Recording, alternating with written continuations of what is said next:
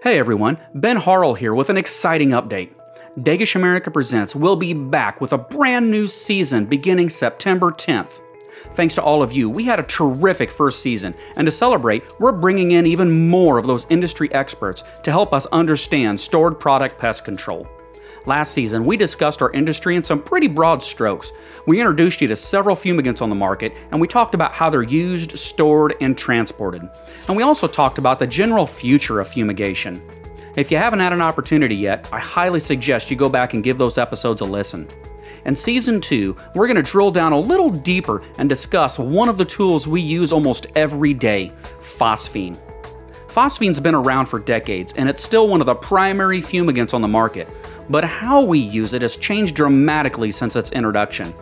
We're going to discuss the history of phosphine, how it works, some of the challenges we faced using the product, and of course, the successes we've all shared when it comes to its use.